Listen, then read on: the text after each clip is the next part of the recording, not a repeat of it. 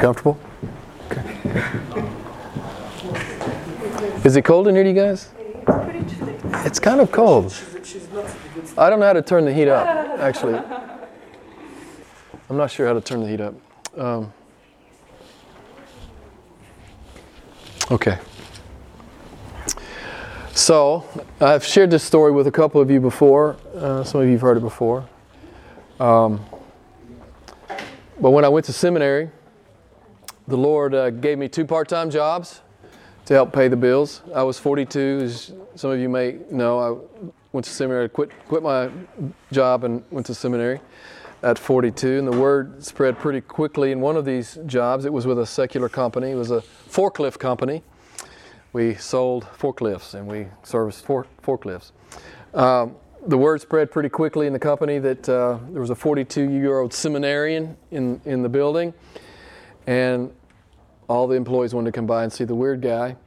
And so I became friends with a lot of them, and um, they wanted to come talk theology. It was very unusual. I guess maybe for some of them, I was the only theologian, quote unquote, theologian that they had ever known.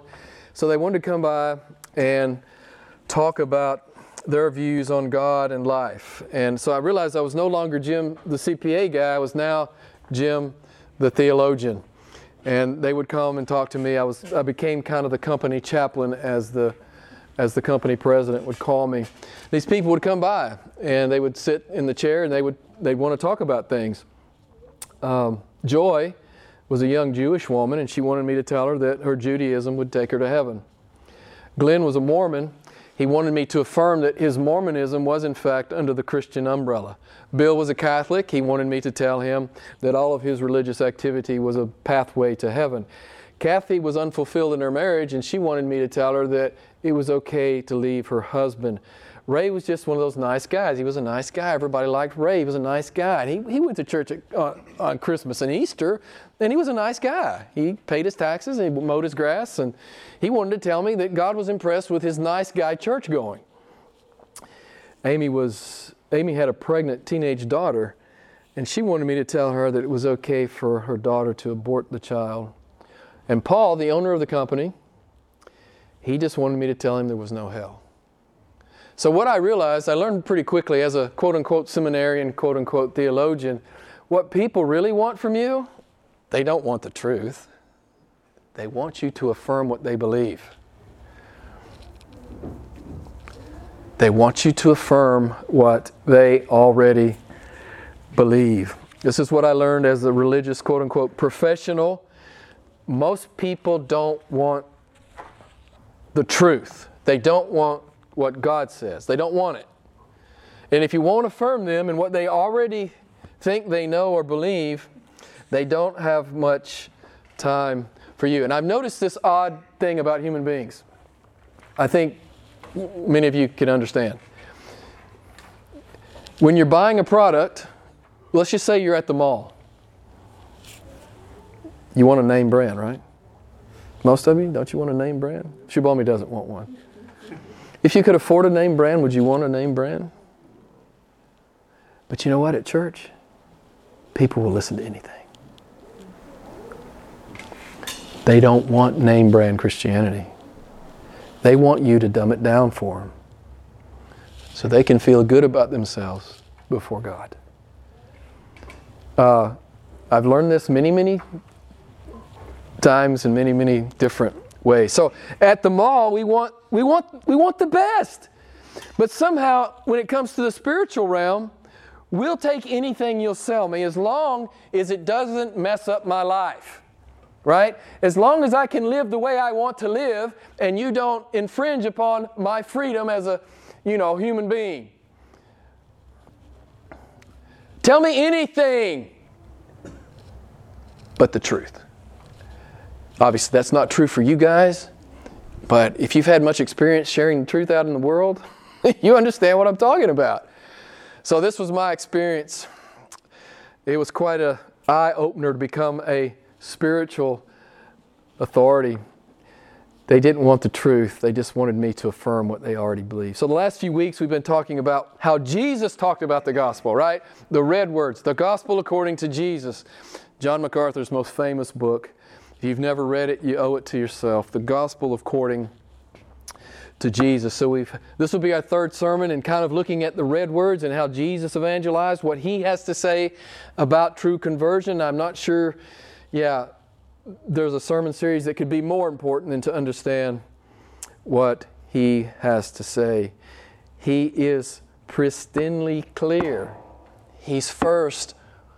You know, okay, let's say it this way you're all in with Christ or you're not in at all. This is just the truth of the gospel. You're all in, and we're going to hear it tonight. You're either all in or you're not in. So quit playing games, right? Quit playing games with God. This is what we need to tell our friends. This is what we need to tell our colleagues who are marginally or nominally religious in a Christian sense. So we've been hearing the last few weeks Jesus say things like, you know, a real Christian, what? We saw it last week the parable of the soils. What does a real Christian do? What? He bears fruit. There's always fruit in the life of a true Christian. There's always a relationship going on. The, the true believer builds his life upon the words of Jesus. There's obedience. We saw last week too that, that uh, while some appear to receive the Word of God with joy and they look real, but when it gets hard or inconvenient, what? they leave. So these are some of the foundational truths that we've seen so far as we've talked about these things. A true believer is different from the world. We, we know this. This is not rocket science. So I'm going to invite you to turn to Luke chapter 14, a passage you won't hear preached very often in, in the modern church. Luke 14. Um, some people don't like this text. Uh, but this is how Jesus talks. I've noticed that as I've been a pastor for a long time, there's a lot of texts that people don't like, right? Uh, this happens to be one of them. I'm going to pick up here Luke 14, verse 25. Now, Jesus had a great multitude following him. And Jesus was prone to do this kind of thing. He had a multitude following him. And he would turn around and say something, and they would leave, right? This, this happened a number of times with him. But he's got a multitude. Why doesn't he give them a seeker sensitive message? I mean, why doesn't he give them a, one of those messages where he could have thousands of converts? You know why? Because God's not interested in superficial believers. He's not interested.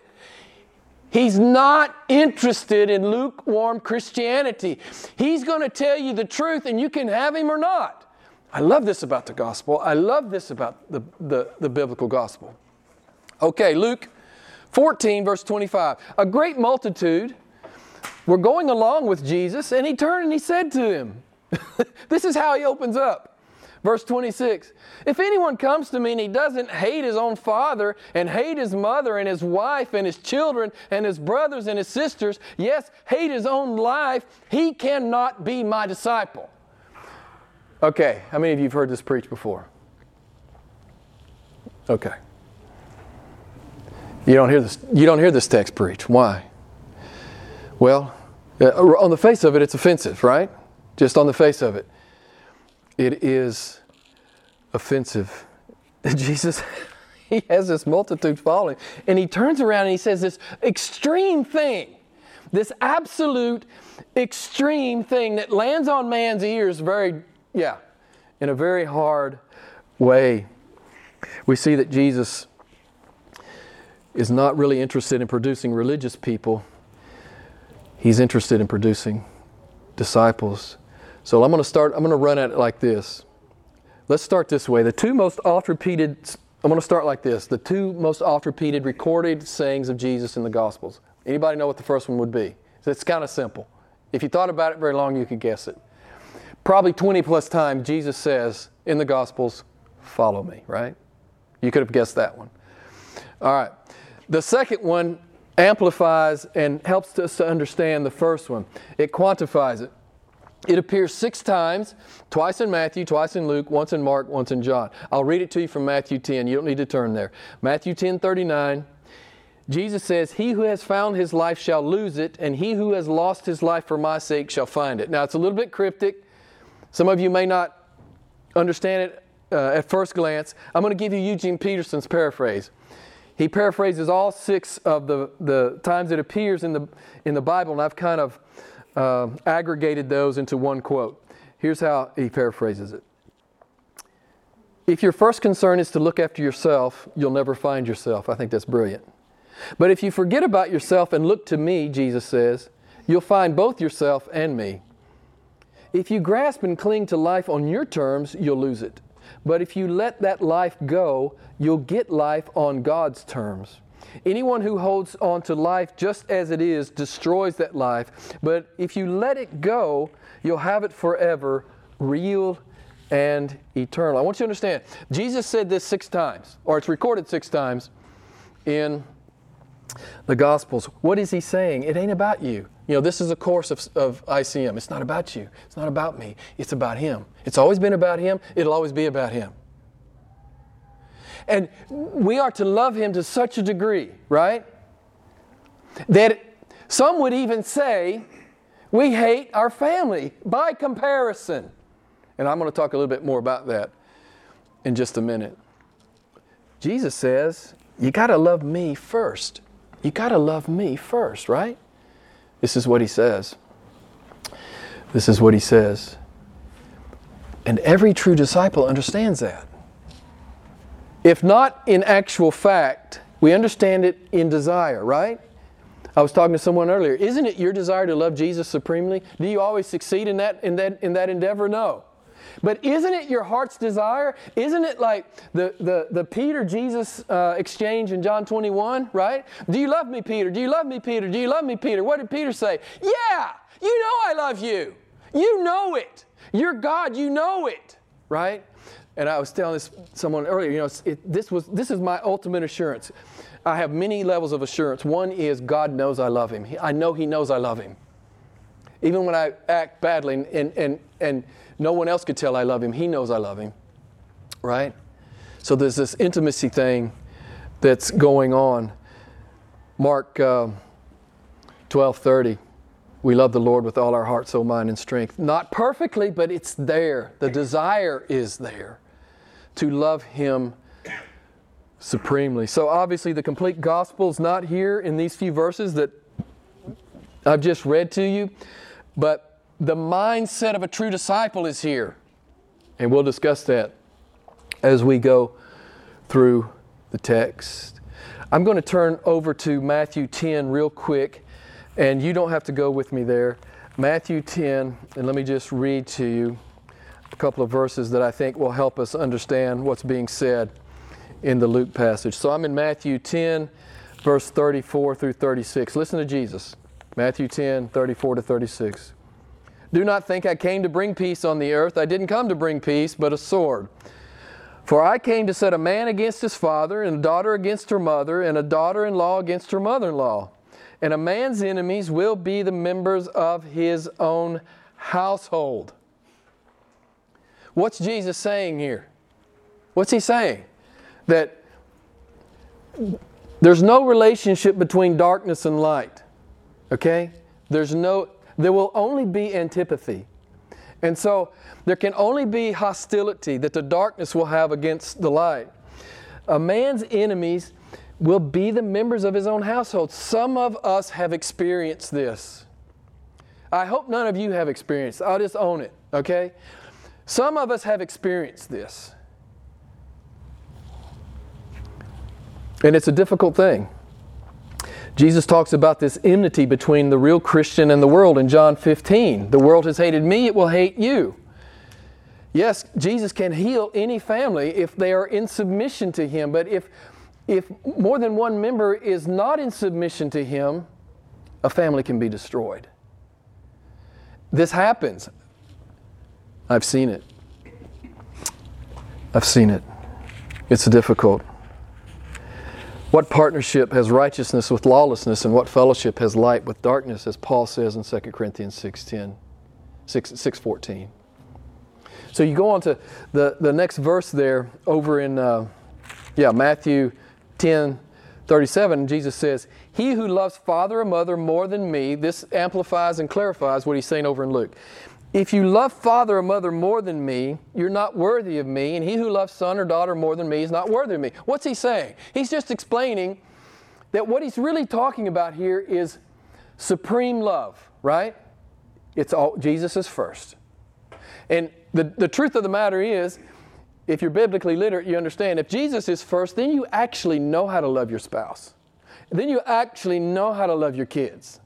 Jesus is not obviously telling us to hate, literally hate our family. The Bible teaches us to care for our family, right? So we have to understand this is a Semitic expression, it's a Hebraism that helps us understand simply preference and priority. Jesus is first. You know, I've talked to you many times about the deification of the family. This is always wrong. Family is not first. Family has never been first. Family, it, it, this is this is demonic that family is first. God must be first because you can't love your family properly if you don't love the biblical God first. You can't even begin to love your family properly. In fact, everything you do, if you deify your family, everything you do argues against loving God supremely, which is the worst thing you can do in your family.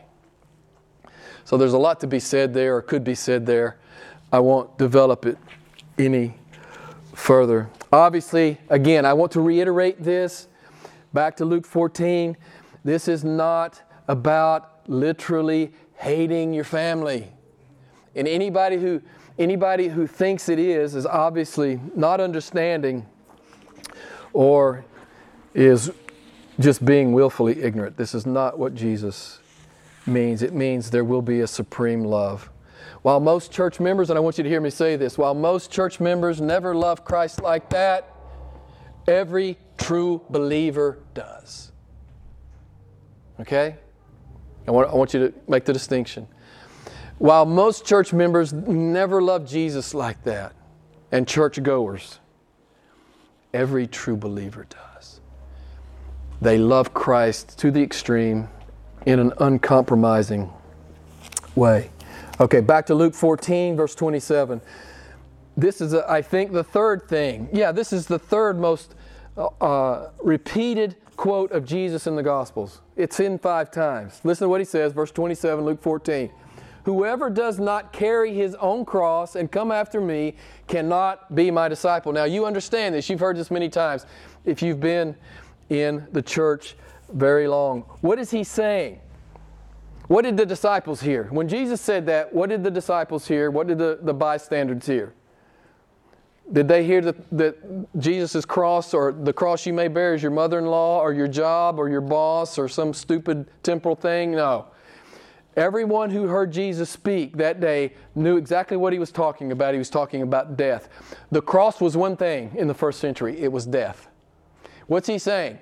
You have to die. And we talked about this. You have to die to death to go with the, the living God. You have to die to death. What does that mean? We, we, we die to sin.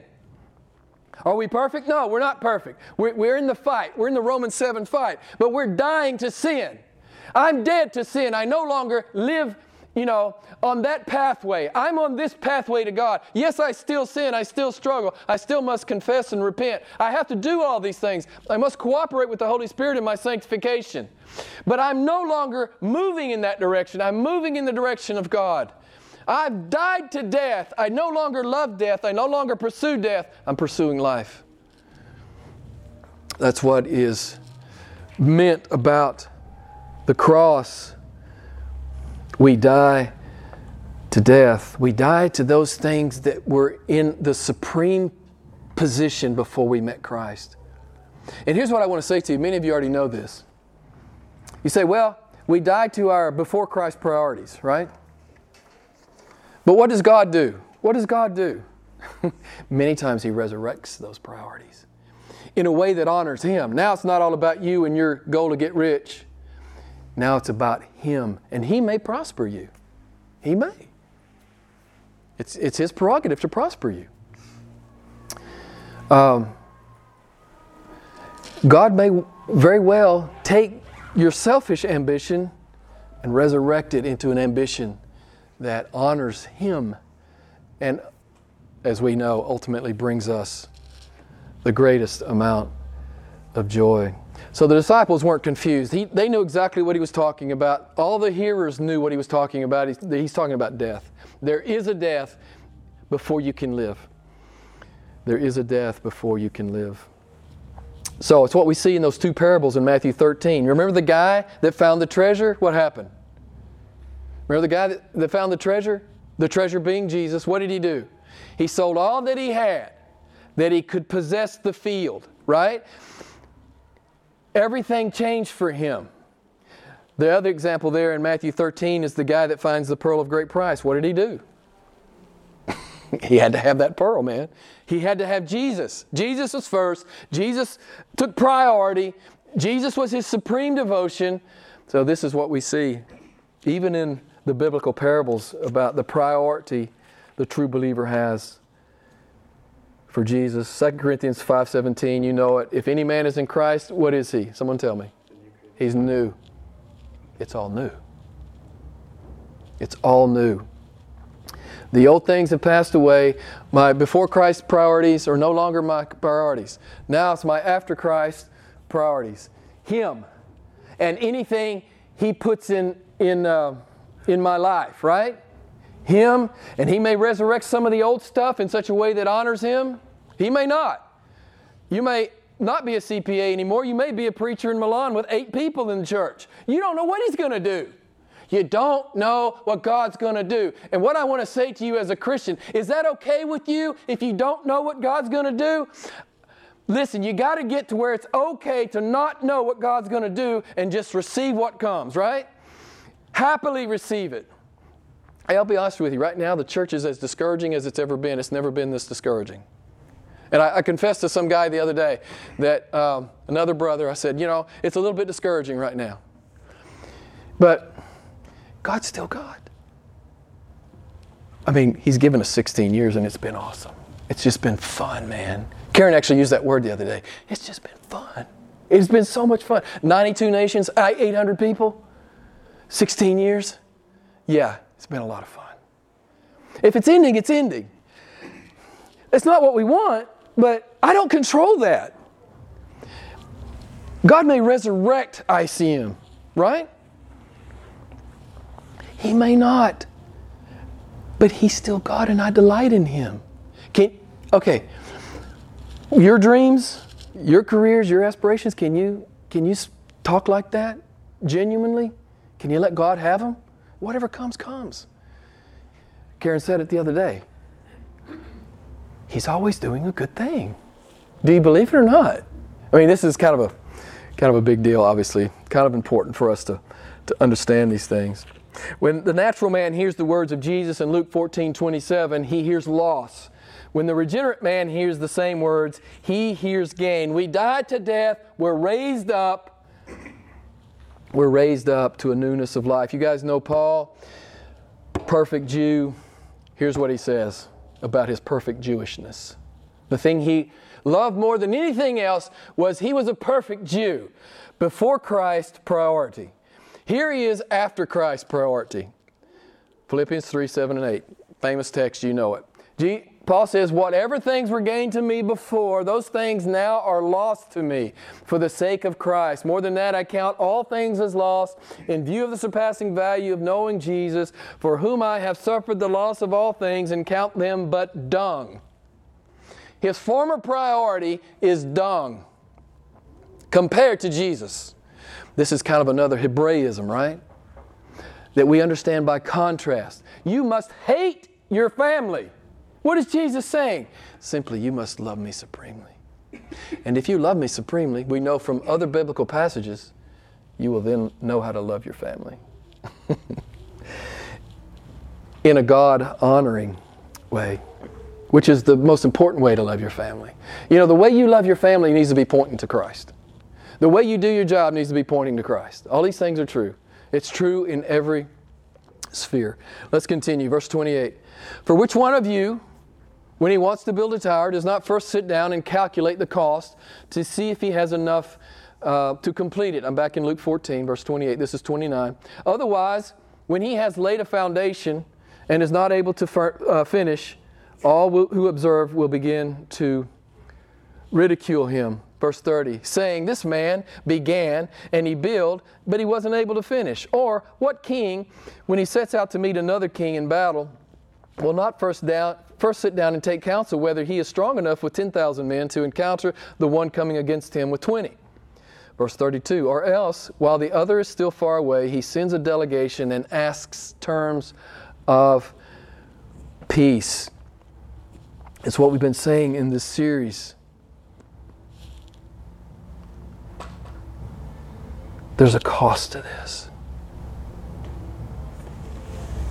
And I, I abominate, I abhor, and I hate much of the, the modern Protestant church I grew up in, where I, where I grew up, in my part of the country where if somebody shows any interest in all in Christ, right? Oh, well, he's converted. Oh, well, let's baptize him. Let's, let's let him pray the prayer. Let him become a church member. And all he did was ask a question. Man, we're going to throw him into the baptistry, right? He must be a Christian. I hate this. Jesus said what? What is he saying to us right there? Count it. Count it. People will hate you. Your family may hate you. It happened, first century. Uh, I was talking to someone earlier, right? You know, now when someone wants to be baptized, I, I, I make, I try to make sure that they have some sense of what the gospel is and that they've been converted. They didn't do this in the first century. Why did they not have to do this in the first century? Jerusalem. Why did they not have to do this? Because nobody went to Christ unless it was real because it cost them everything. I don't bet. I bet there's nothing in. There, none of us in here. It really cost us everything to come to Christ. First century Jerusalem. To profess Jesus, you lost everything. You were ostracized by the um, synagogue. Nobody would do business with you. Nobody would socialize socialize with you, and most likely your family would throw you out. So you didn't have to, you know, do some do the homework on someone professing to be a Christian. No, nobody in their right mind would profess to be a Christian unless it was real. Right? Uh, Jesus is saying, obviously, count the cost. People will hate you. You heard me read the text. Members of, your, of a man's own household will become his enemies. It's possible. It happens. I like what John MacArthur, famous preacher in the States, says. Jesus doesn't offer us a makeover. What does he offer us? You know it. He's offering a takeover. this, it ain't about, oh, this will be about a little bit of me and a little bit about Jesus, right? This we'll, we'll be kind of working together as partners. No, He's Lord. He's Lord. He's in charge. You're not in charge. You were never in charge. Now, there's, a, there's this illusion that we all operate under that we're kind of in charge. You're not in charge. He's in charge. And if you profess to be a Christian, you should happily acknowledge He's in charge. I'm no longer in charge. No matter how much it costs, I'm not in charge. I'll do what my Lord tells me. It's what the word means. You know, we always accentuate the Savior thing. Yeah, He is Savior, but you know that the word Lord, uh, like maybe by uh, fo- like by tenfold or twentyfold or fiftyfold, the time the, the, the, the number of times the word Lord appears in the Gospels as compared to Savior, He's Lord. He means to be Lord, this is not a makeover, it's a takeover. And for all of those who, all of us here who know Christ, praise God for the takeover, right? Praise God for the takeover. I'm sure I would be dead by now if it weren't for the takeover. I'm sure I would be. Jesus says, Count the cost. Count the cost. I love what C.S. Lewis says about this. Christ doesn't say, I want so much of your time and so much of your money and so much of your work. I want you. I have not come to torment your natural self, I've come to kill it. Half measures are worthless. I will give you a new self. Then Lewis says, There's no bargaining with God about this. I love it, right? You don't get to bargain with God. Oh, a little bit of religion, Lord. I'll, I'll, I'll do a little bit of religion. He's not impressed. He's not interested. If a man would come after me, let him take up his cross and follow me. That's what's at stake. That's the issue. I will die to myself. But in dying to myself, I find myself. This is the, the, the miracle of, of true Christianity. In dying to my old self, I find the self God created me to be all along. In redemption, in atonement, I find who I was made to be, right? To and, and, and you know you, you, you, delight in god. You learned how to begin to delight in god for the first time in your life. And we were all created to delight in god. And if you don't delight in god you are still alienated from your god this is one of the th- beautiful things about Christianity. In, in conversion, we learn to begin to delight in God supremely above any and all other things. Verse 33 So therefore, Luke 14, so therefore, no one of you can be my disciple who what? Who doesn't give up everything. You, do we have to sell everything to be a Christian? We talked about this. Was it last week or no? It was two weeks ago with the rich young ruler. Do we have to sell everything to be a Christian? No, we don't, but we would. We would. If he told us, because he's so valuable, if he told us to do it, we would do it. Hey, man, I, I just invite you to go home and spend time alone with God. Would you do it? Would you lay everything down? If he called you tomorrow to do a, you know, an extraordinary supernatural kind of thing, would you do it? If you're a right thinking person, you would, of course, do it. because he's talking about eternal reward as opposed to temporal comfort. You don't have to be an you don't have to be much over well an 85 IQ can handle that, right? That's that's that's not rocket science. Plus, here's the deal: even if there's not eternal reward, which he promises, here's the deal. For those of you, some of you already know, there's joy in it, there's, there's, there's, there's fulfillment in it. There's joy, deep fulfillment, deep pleasure in walking with your Creator. So obviously, we don't have to sell everything. This is, I, I hate people that, you know, well, who don't know how to rightly divide the word. Don't hate them. I hate, I hate the way they teach. Jesus is simply saying, it will cost you everything. Verses 34 to 35. Therefore, salt is good, but even if salt has become tasteless, with what will it be seasoned? Verse 35 It is useless either for the soil or for the manure pile. It is thrown out. He who has ears to hear, let him hear. Some have been, been confused about this statement as to what it means and how it fits into context. It's quite simple. Jesus is talking about salt that becomes tasteless. If you know anything about your chemistry, pure salt never becomes tasteless. How does salt become tasteless? If it's polluted with a foreign agent. And what did we learn last week from the soils? Remember? Remember the, the pollution of the soils? One was affliction and persecution. That soil became unfruitful. That's where salt becomes tasteless. The other fell to away due to worries of the world and the love of money. Both appeared to be Christian, but they weren't Christian. They proved, they proved that they were salt that became tasteless. They became polluted with the things of the world. We, I read to you last week, John 15. Jesus says, The branch that does not bear fruit does not abide. So if we don't abide, we don't bear fruit.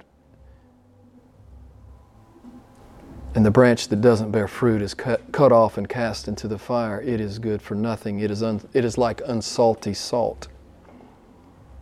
So, Real Christians are salty to the end, right? We're salty to the end. We've counted the cost as Jesus, is, as Jesus has called us to. Count it. Count it, man. Do you want God above all things? Because those are the only terms He offers. He offers no other terms. There are no other terms. We accept on Christ's terms or we don't accept. Now, again, we can play religion all our lives with God. Even in a Christian context, we can play Christian religion all our lives. But you haven't come to Christ on His terms. His terms are always non negotiable. If any man would come to me, let him take up his cross and follow me. Die to death, come and really live. Right? That's the invitation. That's the invitation to the gospel. I'm going to close with a C.S. Lewis illustration. Weight of Glory. Some of you have read this book. C.S. Lewis likens God to the sea, okay? God's the sea. That's, the sea's the metaphor for God, okay? He says, Most of us come to the sea, but we never get in. You guys familiar with this? I'm sure some of you are. We never get in. He says, We tend to dabble and splash on the, so- on the shore. We don't swim in the deeps. We dabble and splash on the, shore, on the shore where it's safe, where we're still kind of in control, right? Isn't this, isn't this how most Christians live? Most professed Christians? I never go deep with God. Really? I never do. Now, I dabble and splash. I never go deep. I think this is a brilliant insight by C.S. Lewis. Again, I've observed this many, many times in the church. And he says, some will go a little bit out, but they hold on to a lifeline that connects them to everything temporal on shore. And then he captures the essence of true discipleship with, with, with these words. He says, The lifeline is really a death line. Listen, if you won't let go, if you won't let go of this life, Lewis says it's a death line. Okay? You're hanging on to a death line. You have to die to yourself. If you are to be raised up again in newness of life, it's the whole imagery of baptism, right? But Lewis says um, the lifeline is really a death line. Swimming lessons are better than a lifeline. You got to learn to swim, man, like a Christian, out in the deep with God. Christians take swimming lessons, right? Listen to this God and Satan agree that dabbling and splashing are of little consequence. Yeah, Satan's laughing. If you're a dabbler or a splasher, Satan's laughing at you. What matters, what God desires and Satan fears, is precisely the further step out of your depth, out of your control, into the deeps with God. What's the point here? Point is open hands, right? The point is open hands with God. In every sphere of your life. Every this is where conversion starts. Conversion starts with open hands and it ends with open hands. The day you die, your hands better still be open, or you'll be salt that's no longer salty.